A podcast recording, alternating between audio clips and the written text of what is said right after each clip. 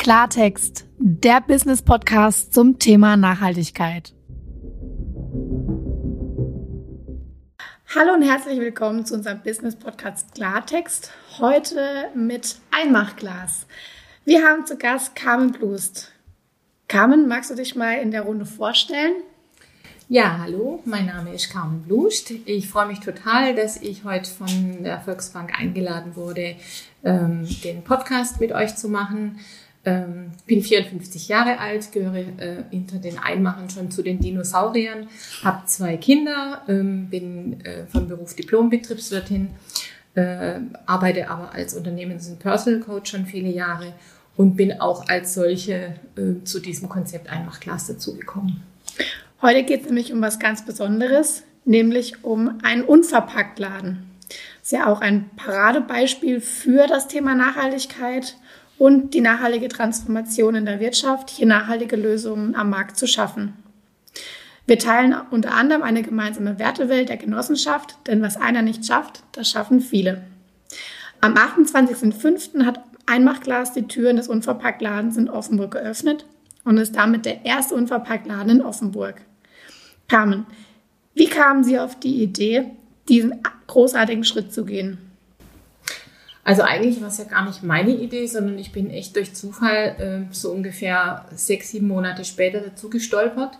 Äh, die Idee kam aus ähm, der äh, den Initiatoren von Friday for Future hier in Offenburg, äh, die einfach äh, sozusagen die Nase gestrichen voll hatten, mit dem Zug nach Freiburg oder nach Karlsruhe zu fahren, um dort unverpackt einzukaufen, was man ja auch verstehen kann. Und die haben gesagt, wir brauchen sowas in Offenburg auch. Und dann war ein bestimmter Freitag, der war glaube ich im April oder im Mai 2019, äh, da haben sie sich dann auch mit dem Bürgermeister nochmal äh, ausgetauscht und haben da vehement darauf hingewiesen, sie wollen und brauchen das. Und er hat gesagt, dann macht ein Konzept und dann höre ich mir das an. Und ähm, ja, dann sind die los und äh, die haben so viel Energie gehabt, die haben sich dann in verschiedenen Abständen getroffen. Ähm, dann haben sich einfach auch viele Arbeitsgruppen gebildet. Ähm, dann kamen ganz viele Ideen und ähm, ja, irgendwann gab es viele Ideen, aber irgendwie musste es ja dann alles strukturiert werden. Und zu diesem Zeitpunkt ähm, habe ich dann von dieser Initiative erfahren. Und da es äh, ja da um eine Einzelhandelskonzeption am Ende geht, die man machen muss und natürlich auch um Projekt- und Strukturmanagement. Und das meine Aufgaben die letzten gefühlten 40, 50 Jahre waren. Also alt bin ich noch nicht. Aber das ist einfach die Erfahrung, die ich mitbringe habe ich dann gesagt, okay, ich höre mir das mal an, mal gucken, wie ich unterstützen kann. Und eigentlich war definitiv nur eine Begleitung und eine Unterstützung geplant, weil ich ja als Unternehmens- und Personal Coach arbeite ähm, und habe aber dann ganz zügig gemerkt, dass das zum Herzensprojekt wird, ähm, sowohl mit den Menschen als auch mit dem Thema. Und ähm, ja, dann habe ich äh, beschlossen, ich nehme mich dem Herzen, Herzensprojekt an und äh, reduziere meinen restlichen Umfang. Äh, und habe man mit den anderen Vollgas gegeben. Das ist ja super. Also eigentlich eine konkrete Antwort auf die Friday for Future Bewegung hier in der Region. Dann tatsächlich direkt gehandelt und Lösungen geschaffen. Genial. Würden Sie rückblickend denn gewisse Entscheidungen der Gründung heute anders treffen? Ähm, also vom Grundsatz her würde ich mal sagen, nein. Und ich meine, sowas wie so eine Pandemie kann man ja nicht vorhersehen. Da hätten wir sicherlich dann ein paar Dinge anders äh, geplant. Äh, was so ein bisschen eine Herausforderung für mich persönlich ist, ähm, dass ich so zwei Hüte auf habe. Ich bin Vorstandsvorsitzende und bin aktuell noch Marktleiterin. Und das ist manchmal ein bisschen schwierig. Zum einen natürlich auch vom Arbeitsaufwand. Also ich habe rund 60 bis 70 Stunden in der Woche, was ich fürs Einmachglas investiere, sowohl im Markt, aber auch als Vorstand im Hintergrund. Da gibt es ja viele Dinge, die gemacht werden müssen. Äh, da gibt's jetzt Gott sei Dank seit ein paar Monaten Entlastung, weil wir jetzt im Hauptvorstand von zwei auf fünf erhöht haben und haben einfach die Bereiche ein bisschen verteilt. Das ist das Thema Genossenschaft. Das ist dann echt auch schön, weil man weiß, man kann da einfach jetzt auf die anderen auch zählen und die unterstützen. Ähm, das hätten wir definitiv von Anfang an ein bisschen breiter fächern sollen und uns einfach auch in der Vorstandschaft mit mehr Leuten aufstellen. Dann wäre es wahrscheinlich ähm, nochmal für den einen oder anderen leichter gewesen, auch anzudocken. Aber ansonsten ähm, würde ich sagen, haben wir eigentlich, würden wir wahrscheinlich auch alles wieder so machen, wie, wie wir es gemacht haben. Ja. Das ist doch toll. Welche größten Herausforderungen mussten denn gemeistert werden in dieser Gründung hier, vielleicht auch speziell in der Region? Also die größte Herausforderung, die wir, glaube ich, so als Genossenschaft gespürt haben, war dieses Thema äh, Prüfung vom Genossenschaftsverband, äh, weil ich glaube, man hat sich, macht sich keine Vorstellung davon, was das bedeutet, äh, eine GmbH zu gründen oder sowas. Das ist alles relativ einfach, wenn man dann mal so eine Genossenschaft gegründet hat und den Vergleich hat. Also es ist wesentlich intensiver, wesentlich umfangreicher. Die Prüfung findet ja im Endeffekt schon im Vorfeld statt anhand von Planzahlen, ähm, was sehr gut ist, weil man natürlich dann viel mehr durchleuchtet wird, viel mehr hinterfragt wird. Das passiert vorher bei so anderen ähm, Geschäfts- oder Unternehmensgründungen in der Form nicht. Ähm, das war definitiv eine Herausforderung für alle. Damit haben wir in, der, in dem Umfang nicht gerechnet. Wir hatten einen sehr straffen Zeitplan. Das war auch eine sehr große Herausforderung, ähm, weil schlussendlich ist es so, wenn man dann mal sagt, okay, das Mietobjekt, das ist es, dann zahlt man Miete, aber man hat noch keine, keine Umsätze. Also muss man mhm. irgendwie gucken, dass man das zügig durchbringt. Ähm, also das war das Thema Planungs- und Umsetzungsphase. Ähm, da war dann auch noch viel an Veränderung, was die Zahlen anbelangt, weil man dann doch, wie, das, wie man das so üblich kennt, man fängt an, irgendwo was umzubauen, dann tut sich eine Baustelle auf und dann wird die Frage gestellt, hui, was ist denn das? Wollen wir das jetzt noch machen und angehen oder nicht? Und dann sagt man natürlich, jetzt ist es offen, dann macht man es jetzt, ja. Also ganz schnell kommen dann, was ich damit sagen will, mehr Investitionskosten auf einen zu, die man, als mhm. man eigentlich eingeplant hat. Ähm, ja, und da wir ähm, ja als Genossenschaft ähm, mit unserem Kapital äh, im Prinzip, das wir von den Genossenschaftsanteilen ähm, eingenommen haben, arbeiten mussten. Äh, wir haben ja kein Darlehen oder irgendwas aufgenommen, sondern wir haben wirklich das Geld, was wir an ähm, Einzahlungen hatten. Das haben wir eingesetzt für unsere Investitionen. Lief das so ein bisschen parallel. Und das war echt eine Herausforderung, das einigermaßen hinzukriegen. Da waren wir auch schon sehr darauf angewiesen, dass unsere Partner da äh, gut mitspielen, was, was wirklich auch gut ähm, funktioniert hat. Und was wird definitiv vielleicht noch, ähm, ja, was noch eine Herausforderung war, eben diese, dieses parallele Umsetzen. Also das Akquirieren oder das Werben von Mitgliedern und zugleich aber schon das Projekt in die Umsetzung zu bringen, aufgrund dieses äh, knappen Zeitplans. Wir wollten eigentlich ja sogar vor Ostern noch eröffnen, was dann aber einfach nicht machbar war. Und dann wurde es halt der 28. Mai, aber was auch noch straff genug war. Klingt auf jeden Fall nach einem Herzensprojekt. Stichwort mitmachen. Sie haben ja auch da so ein ganz schönes Wortspiel immer in, ihren, in Ihrer Kommunikation gewählt. Ähm, man kann Mitglied werden, wurde erwähnt, äh, hat ja auch die Genossenschaft an sich. Wie viele Mitglieder zählt, zählt man denn mittlerweile? Also hier sind aktuell 756 Mitglieder.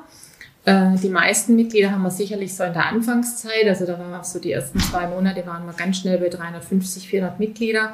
Aber das ist völlig normal und dann gab es nochmal einen Schub. Und jetzt äh, aktuell ist es so, also man kann jederzeit noch Mitglied bei uns werden, so wie bei der Volksbank auch, ähm, dass die Leute dann so Stück für Stück jetzt reintröpfeln, so sagt man das, ja. Also die sagen einfach, die kaufen bei uns ein und sagen, Mensch, das ist ein tolles Konzept. Oder jetzt auch über die äh, Vorträge und Workshops, da wollen wir mit dabei sein und ich werde da Genosse. Ja, das sind so die, äh, ja, die, dieses Engagement haben die dann auch aktive Möglichkeiten, sich intensiv einzubringen? Ja, also wir haben ähm, unter unseren 756 Mitgliedern äh, momentan eine Liste von 62 Ehrenamtlichen, die sich bei uns engagieren wollen. Die tun das natürlich nicht alle gleichzeitig, äh, weil das gibt unterschiedliche Rahmenbedingungen auch bei jedem Einzelnen, aber das sind alle auf einer Liste. Und ähm, wir haben irgendwann mal angefangen, den äh, Ehrenamtlichen zu sagen, sagt uns doch einfach, was ihr gut könnt. Und wenn wir das dann brauchen, dann würden wir uns einfach bei euch melden. Und so machen wir das auch. Äh, ganz aktuell gibt es das Projekt mit der Suppenküche. Wir haben ja ähm, einen Mittagstisch, wo wir äh, Suppe anbieten. Zwischenzeitlich hat sich das ein bisschen äh, ja, entwickelt und verändert und da haben wir jetzt erst vor kurzem so an alle Genossenschaftsmitglieder eine Mail geschickt. hey, wer hat denn Lust, ähm, uns da zu unterstützen und ganz speziell an die Ehrenamtlichen, die sich ins Engagement, äh, fürs Engagement beworben haben, haben wir dann gesagt, da gibt es doch ein paar, wer kann uns da unterstützen? Und prompt hatten wir zwei, die uns jetzt äh, in unterschiedlichen, an unterschiedlichen Zeiten einfach da unterstützen. Also das ist schon eine tolle Geschichte als ähm, Gemeinschaft, einfach auf die Potenziale von ganz verschiedenen Menschen zurückgreifen zu können und die das einfach auch gern machen. Also das ist ja auch wirklich alles ehrenamtlich und ähm, wir versuchen dann auch im Austausch immer äh, zu spüren, fühlen die sich jetzt dadurch ähm, verpflichtet oder ist es einfach ein Bedürfnis? Und wir stellen also wirklich fest, es ist immer ein Bedürfnis, weil sie sagen, das ist so cool, ähm, hier dabei zu sein. Wir haben eine super Stimmung unter den Mitarbeitern äh, und den gesamten Wirblern, die so drumherum sind und ähm, ja, einfach auch unsere Mission, ähm, ja, die, die berührt schon, glaube ich, ja. Also klasse, ähm, soziales Engagement, nachhaltige, gesunde Ernährung, Stichwort Suppenküche. Lassen Sie uns mal zu dem Herz des Ladens kommen. Wie der Name unverpackt denn schon preisgibt, gibt es ja, wenn man davon ausgeht, auf, mit Blick auf den Namen keinerlei Verpackungen. Heißt, die Kunden bringen dann ihre eigenen Verpackungen mit? Also das mit dieser keinerlei Verpackung würde ich gern definieren. Also eine Verpackung braucht man ja für, für jedes Produkt aber es ist einfach eine ökologisch nachhaltige Verpackung. Das heißt, alle unsere äh, Produkte, die wir angeliefert bekommen, da fängt es ja einfach schon mal an, sind im Prinzip im Papier verpackt, also Papiersäcke oder in Pfandbehältern. Das heißt, viele ähm, Partner von uns arbeiten zwischenzeitlich mit großen Pfandbehältern, die einfach im Austausch laufen. Ähm, oder wir die dann zu unserem eigenen Pfandsystem machen. Das ist zwischenzeitlich auch schon der Fall. Äh, und dann gibt es so ein paar Produkte, die definitiv aufgrund den rechtlichen Bestimmungen ähm, unter die ähm, und das Gefahrengut fallen äh, und dann eben tatsächlich mit Spezialverpackungen mit einer speziellen Folie verpackt werden müssen. Aber auch diese Folien sammeln wir und die gehen dann an den Hersteller zurück. Ja, die versuchen die dann auch zu recyceln, so das geht. Also wir probieren tatsächlich auch in diesem in diesem Einkauf, der erste Schritt, so nachhaltig als möglich das zu gestalten. Auch mit der Anlieferung, das ist dasselbe. Wir versuchen über ähm, die bestehenden Anlieferwege so wenig als möglich Belastung für die Umwelt auch zu bekommen, ähm, sodass da einfach diese Transparenz, die der Kunde auch fordert, was das Thema Verpackung und Nachhaltigkeit anbelangt, eine ganz große Rolle spielt. Und was die Verpackung für den Kunden anbelangt, der kommt definitiv mit seinen eigenen Gefäßen und wenn er keine hat, gibt es bei uns eine ganz große Möglichkeit, ähm, im Prinzip nichts Neues zu nutzen, weil wir ein ganz tolles System eingeführt haben. Das heißt Kunden für Kunden. Das heißt, Kunden spenden uns ähm, Gläser oder Behältnisse, die sie selber gesammelt haben. Ähm, und wir spülen die alle nochmal durch, prüfen die auch auf ihre Festigkeit und ob man sie da definitiv noch verwenden kann. Und dann kommen die in einen Korb und da kann sich jeder Kunde bedienen, kostenfrei. Also es ist eine Dienstleistung, die Zeit und Geld natürlich auch kostet, aber äh, wir machen das, damit einfach die Dinge in den, wieder in den Kreislauf kommen. Und wir haben da so, ein, so einen Satz entwickelt, ähm, Mehrweg ist der Weg. Ja, weil das ist einfach äh, genau das, was wir versuchen, möglichst nichts Neues, sondern vorhandene Ressourcen wieder zu verwenden. Und die kann man auch wieder verwenden, ohne dass man das Gefühl hat, es gibt der eine oder andere, der dann sagt, das ist ja ein Gefäß, das wurde schon mal verwendet. Also es ist so dieser Ekel, der beim einen oder anderen aufkommt. Und wir versuchen zum einen mit unserem Laden, mit unserem Auftreten und aber auch mit dieser Transparenz dem Kunden zu zeigen, das ist nichts Schlechtes, wenn schon mal was mhm. ähm, verwendet wurde. Ja, und das ist sicherlich ein Thema, das da sehr große, sehr viel, sehr viel Einfluss auch hat auf dieses, ähm, wie verpacke ich meine Sachen. Also birgt der Unverpacktladen sogar noch eine eigene Kreislaufwirtschaft, wenn man es so formulieren möchte? Ja, definitiv. Also ich denke, dass wir auch in unserem Austausch mit den Kunden dazu anregen, ähm, zu überlegen, was werfe ich denn zu Hause mhm. überhaupt noch weg? Oder was kann ich denn wiederverwenden? Wir haben, sind zum Beispiel auch eine Wachsammelstelle, Ähm, die Kerzen, die wir bei uns verkaufen, die werden äh, in Karlsruhe hergestellt. Das ist eine kleine Manufaktur, die arbeitet mit Wachsresten. Das heißt, wir haben hier zwischenzeitlich, glaube ich, 20 Karton an Wachsresten. Die werden irgendwann von denen abgeholt und aus diesen Wachsresten machen die wirklich sortenreine Kerzen. Also man kann eigentlich fast gar nicht glauben, dass die tatsächlich daraus gemacht werden, aber ich habe es persönlich gesehen. Ähm, und es ist natürlich genial. Ja? Also es vergeht fast kein Tag, dass wir nicht irgendwelche Wachsreste in unseren Korb bekommen, die dann eben wiederverwertet werden. Und ich glaube, das ist ein ganz wichtiger Punkt, auch zu dem Thema Nachhaltigkeit zu überlegen, was ist wirklich nötig, neu anzuschaffen, was brauche ich und was kann ich aber aus den vorhandenen Ressourcen nutzen. Ja, weil das ist das, was wir im Endeffekt ja auch für unseren Planeten tun müssen. Besonders interessant fand ich auch den Aspekt ähm, der Lieferkette. Mhm. Geht man da dann mit den Lieferanten, sage ich mal, oder wie, wie wählt man den passenden Lieferant aus? Ähm, ist ja auch ein Riesenthema aktuell in der Politik, das Thema Lieferkettengesetz. Ähm, klar, auf die Größe von dem Laden hier trifft, ist es jetzt nicht verpflichtend, aber dennoch wird es ja vorbildlich schon gelebt und umgesetzt. Ähm, können sich viele Unternehmen ein Beispiel dran nehmen. Deshalb wäre es vielleicht auch interessant zu wissen, wie, wie geht man damit um, wie gehe ich das Thema an, dass es einfach in der gesamten Lieferkette quasi sichergestellt wird. Mhm. Also zum einen haben wir jetzt natürlich den Vorteil, dass wir nicht der erste Unverpacktladen sind in Deutschland. Also dieses Thema Unverpackt hat sich jetzt äh, schon die letzten, sagen wir mal, fünf, sechs Jahre intensiv mit dem Markt beschäftigt. Ähm, zum anderen ist aber schon so, es gibt natürlich die Spezialisten, die sich jetzt schon auf das Thema Unverpackt konzentriert und fokussiert haben, aber es findet aktuell auch definitiv ein Umdenken statt bei den Produzenten, weil die merken, das ist ein Thema, das ernst genommen werden muss, das nicht nur ein Trend ist, ja, dass man sagt, oh ja, das gibt's jetzt mal und nach ein paar Jahren verschwindet es wieder, sondern es gibt definitiv Bewegungen, wo es jetzt in der Produktionskette äh, eine Abzweigung gibt für, den, für die Großverpackung. Und ähm, das ist der erste Schritt. Und der zweite Schritt ist natürlich diese Kumulierung auf den Großhandel, sodass eben nicht 10 oder 20 kleine Manufakturen hier täglich anliefern müssen, sondern dass es wirklich versucht wird, auf einen Großhändler zu kumulieren und die, die Lieferketten so, so ökologisch und ökonomisch als möglich zu gestalten.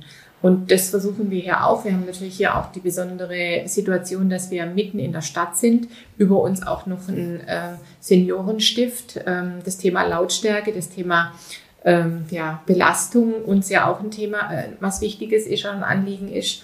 Ähm, und da versuchen wir definitiv wirklich auch vorhandene Transportwege zu nutzen. Ähm, es gibt auch äh, solche Situationen, dass ein Lieferant die Ware des anderen mitnimmt, weil er die Strecke sowieso fährt. Und oft kennen die sich untereinander. Also es ist in den, ich sag mal, die Nachhaltigkeitsfamily ist schon sehr eng beieinander, gibt es einen großen Austausch und dieses Thema äh, Wettbewerb oder Mitbewerb, wie es vielleicht bisher in, in der konventionellen Welt war oder nach wie vor noch ist, ähm, das findet im Unverpackt-Bereich oder in, ich nenne es mal nicht nur unverpackt, sondern im Nachhaltigkeitsbereich nicht in der Form statt. Weil da geht es um die Sache und um die Ideologie, um die Mission und vor allem auch die Vision, die wir alle haben äh, und die wir alle haben müssen. Die aktuelle Situation zeigt uns das, wie wichtig es ist, äh, da was zu tun und äh, diese Sensibilität, die sich gerade bildet, auch zu nutzen, um wirklich diese diese Wege auch zu gehen und diese, diesen Ball ins Rollen zu bringen. Definitiv ein wichtiger Punkt. Ähm, wir haben auch die Erfahrung gemacht, dass man mit dem Thema Nachhaltigkeit, Klimaschutz, Lösungen dazu äh, deutlich offener umgeht, weil man einfach die Notwendigkeit erkennt und natürlich da immer noch das ein oder andere äh, Wettbewerbsvorteilsgeheimnis bei vielen noch bestehen bleibt. Aber dennoch ähm, hat man hier wirklich erkannt, dass man eigentlich nur gemeinsam zu einer Lösung kommen kann. Welche Gründe gibt es denn noch Ihrer Meinung nach, dass es Läden wie Ihren jetzt noch nicht, sage ich mal, wie Sand am Meer gibt? Ähm, weil ist ja wirklich top aktuell, auch wie gesagt in der aktuellen Diskussion sollten ja eigentlich viel mehr Märkte, Läden, Supermärkte, aber auch andere, andere Branchen einfach nachziehen. Woran könnte es denn liegen? Fehlt es irgendwo an, an, an Unterstützung oder was für Gründe gibt es? Ja, ich denke, das sind mehrere Faktoren, die da eine Rolle spielen. Der erste ist sicherlich das Thema ähm, der Selbstständigkeit. Also wie ähm, wird sowas gegründet? Bin, gehe ich als Einzelkämpfer? Was bei den meisten Unverpacktläden bisher so der Fall war, dass sie wirklich sich alleine selbstständig gemacht haben als Einzelhandelskaufmann oder äh, als Einzelunternehmer. Äh, und da ist es natürlich in der heutigen Zeit schon auch ein Risiko. Ähm, wie wird sowas angenommen? Was brauche ich da alles? Und was man nicht äh, vergessen darf, der Personalaufwand im Unverpacktbereich ist mindestens doppelt so hoch wie beim konventionellen Einzelhandel. Ob das das Befüllen der Ware ist, ja, ähm, weil das natürlich nicht nur Päckchen aufpacken, reinstellen, fertig, sondern da geht es um viel mehr. Aber was noch mehr Zeit in Anspruch nimmt, ist definitiv der Austausch mit den Kunden. Also über Inhaltsstoffe, über die Transparenz, über das Thema Nachhaltigkeit, über die Lieferketten. Dann wir sind hier Nahversorger in der Stadt mit einem sehr hohen Seniorenanteil, die einfach auch Unterstützung beim Einkaufen brauchen. Bei uns kaufen zwischenzeitlich auch viele Menschen mit Handicap ein, ob das Thema blind ist, ja, dass sie einfach hierher kommen, wissen ganz genau, wir gehen mit ihnen durch den Laden. Und, aber das sind natürlich so kleine Einheiten, können das auch machen. Ja? Ich meine, das kann ein großer Lebensmitteleinzelhändler in der Form gar nicht anbieten. Also zumindest nicht in der aktuellen Situation. Aber wir versuchen das und das ist natürlich ein Stück, äh, und das machen viele Unverpacktläden und das ist ein Stück Aufwand. Und da wird natürlich schon vorher genau überlegt äh, und abgewogen, ist das der richtige Weg? Schaffe ich das alleine? Ähm, zunehmend kommen die Genossenschaften. Das ist sicherlich ein, ein, ganz aktuelles Thema, dass man sagt, ich bin mehr alleine, ich habe eine Gemeinschaft hinter mir, auch was das Risiko anbelangt, aber eben auch die Manpower oder Womanpower. Ähm, das ist sicherlich ein Thema und da kommen wir vielleicht auch noch dazu zu dem Punkt, wo kriege ich denn überhaupt diese äh, finanzielle Unterstützung und Sicherheit her, wenn es dann mal in Schwierigkeiten kommt, ja, mhm. so eine Geschichte. Also wie jetzt gerade haben wir ja ganz aktuell durch die Pandemie, ja, wie viele Unternehmen sind denn da tatsächlich in Schwierigkeiten geraten, weil sie halt nicht mehr diese Umsätze haben, weil die Kosten aber da sind. Ähm, und wie wird, also das ist sicherlich ein Thema, äh, das viele davor abschreckt, solche Geschichten durchzuziehen, weil sie dann sagen, naja, schlussendlich sind wir hier nicht bei einer Gewinnmaximierung, sondern lediglich in Anführungszeichen bei einer Existenzsicherung.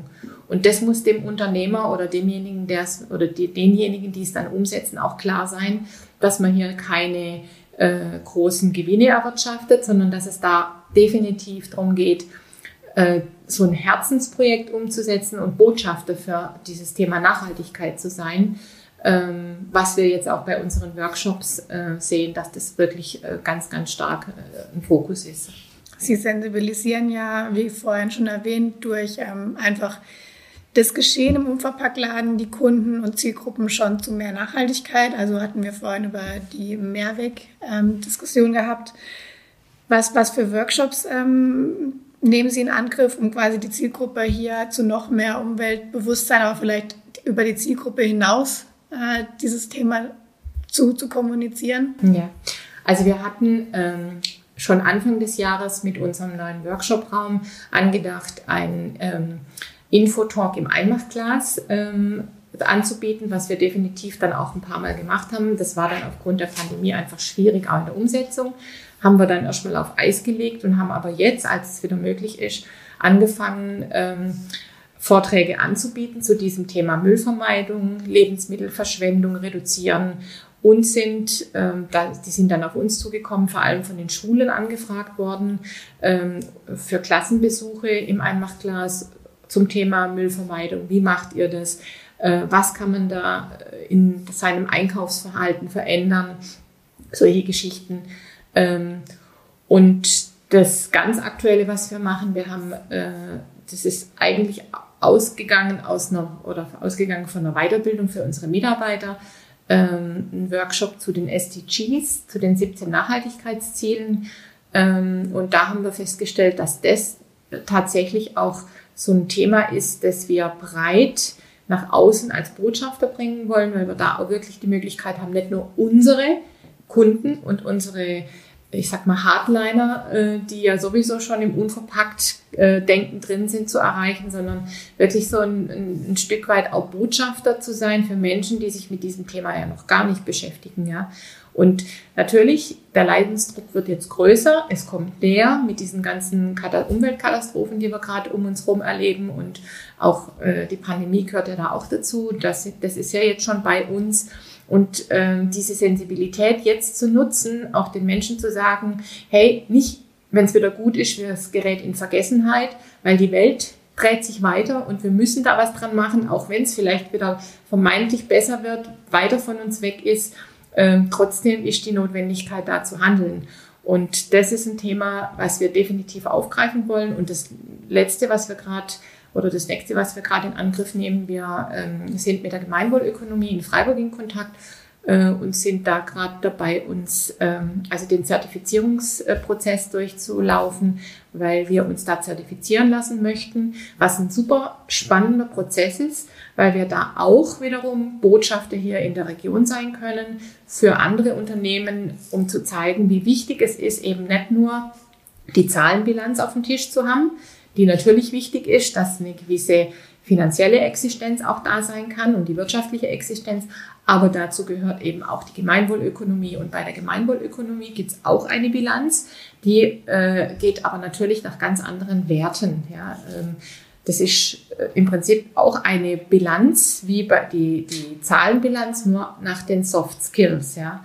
Und das ist ähm, zu sehen, wo, wo stehe ich gerade und ich werde dann immer wieder bilanziert und dann zu zeigen, auch in der Transparenz, das ist ein ganz äh, zentraler Punkt, zu zeigen, wie, was kann ich verändern in dieser Zeit, ja, was habe ich schon geschaffen, wie viele Punkte habe ich da jetzt schon gesammelt, weil ich mich tatsächlich verändere, ja, und das wird auch geprüft, ähnlich wie ein Wirtschaftsprüfer die normale Bilanz prüft.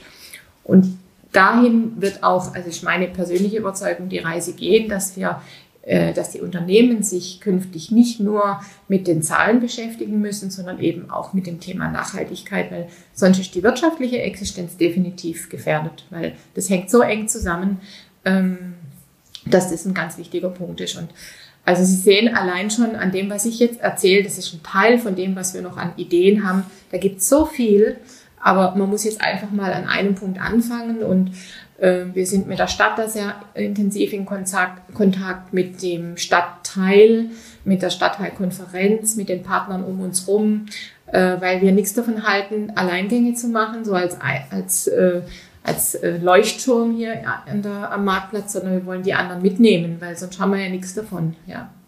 Wäre also definitiv mal eine Sonderedition wert, zum Thema Gemeinwohlökonomie zu sprechen. Ähm, zwei Fragen noch zum Schluss. Den Banken wird ja eine wahnsinnig wichtige Funktion in der Wirtschaft und auch von der Regulatorik zu, zugespielt. Ähm, also die Banken sind ja auch sozusagen dafür verantwortlich, wohin fließt das Geld, welche Wirtschaft, welche, welche Branchen werden finanziert, wie werden diese finanziert, um einfach die nachhaltige Transformation der Wirtschaft positiv ja, mitzugestalten, zu gestalten.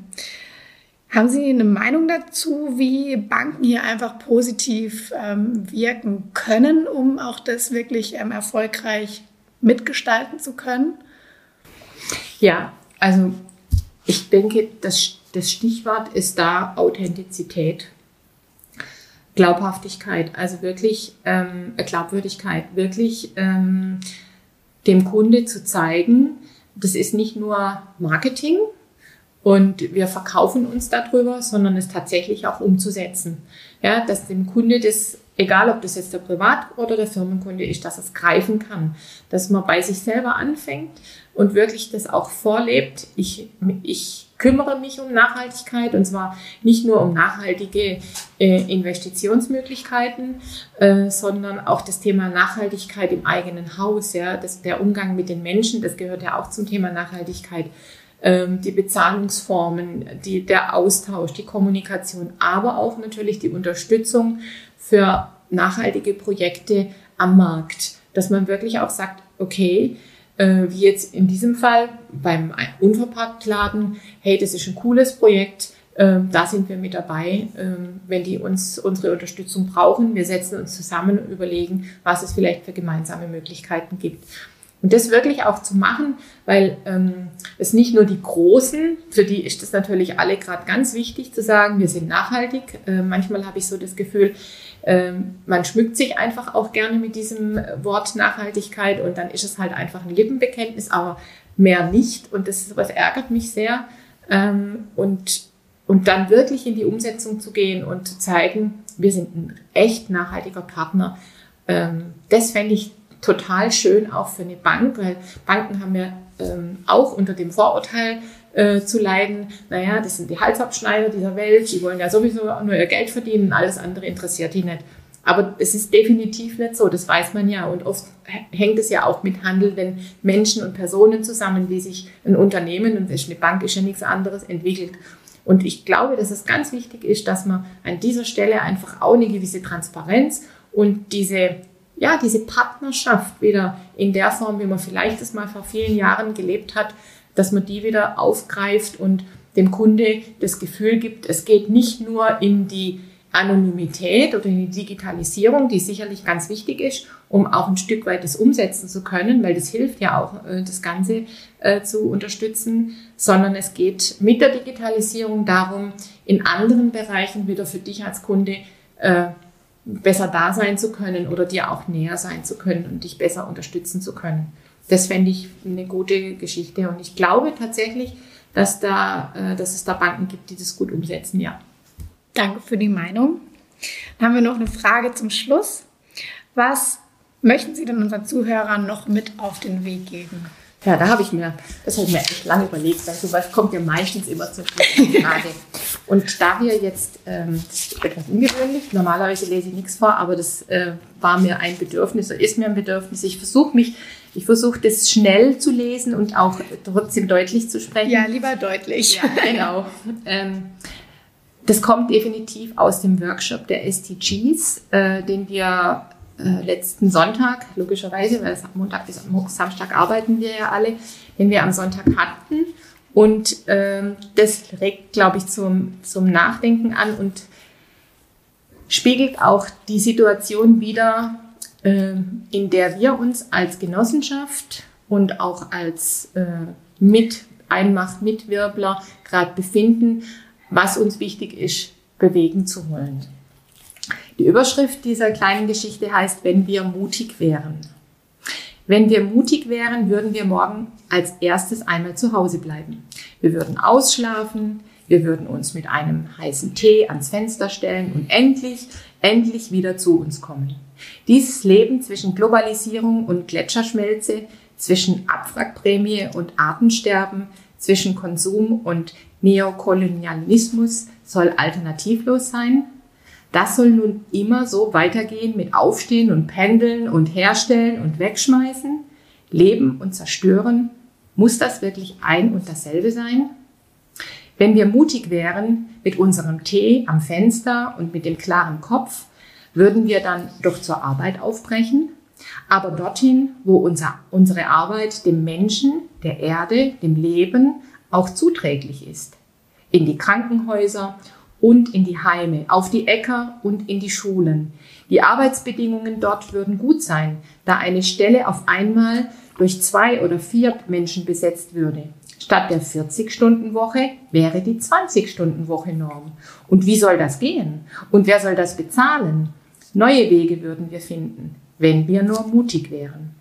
Wenn wir mutig wären, würden wir uns freuen an der frei gewordenen Zeit, in der wir ungeltlich aktiv sein können in der Nachbarschaft, auf der Solavie, beim Kinderlesenachmittag, bei der Reifenflickstunde im Hinterhof und wofür noch ans andere Ende der Welt in den Urlaub chatten.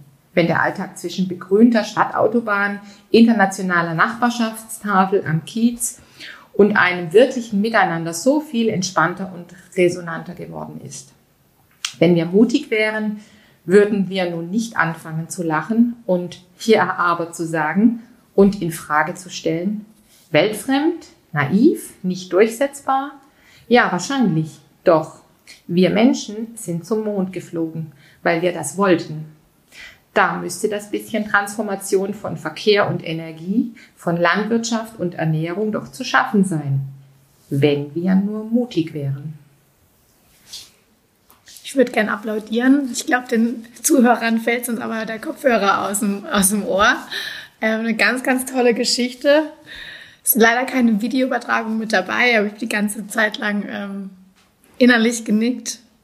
Wirklich viel Wahres dabei. Ja. Schöne, schöne Geschichte. Das provoziert natürlich ein bisschen, das verstehe ich schon auch. Und ähm, gerade die Unternehmer dieser Welt, die würden wirklich wahrscheinlich den Kopf schütteln und weltfremd und naiv sagen.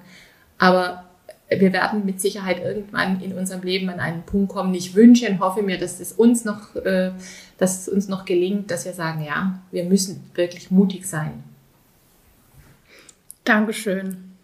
Danke für das wirklich tolle äh, Interview zum Thema Unverpacktladen, Einmachglas, aber auch Gemeinwohlökonomie. Ich glaube, wir haben so viele unfassbar unterschiedliche Facetten der Nachhaltigkeit ähm, besprochen, die aber, wie da jetzt finde ich auch ganz toll ähm, herausgekommen ist, wirklich miteinander verwoben sind, dass man das Thema einfach ganzheitlich betrachten muss und auch sollte. Und ja, lasst uns mutig in die Welt gehen. Das ist ein tolles Abschlusswort. Vielen Dank auch Ihnen. Dankeschön.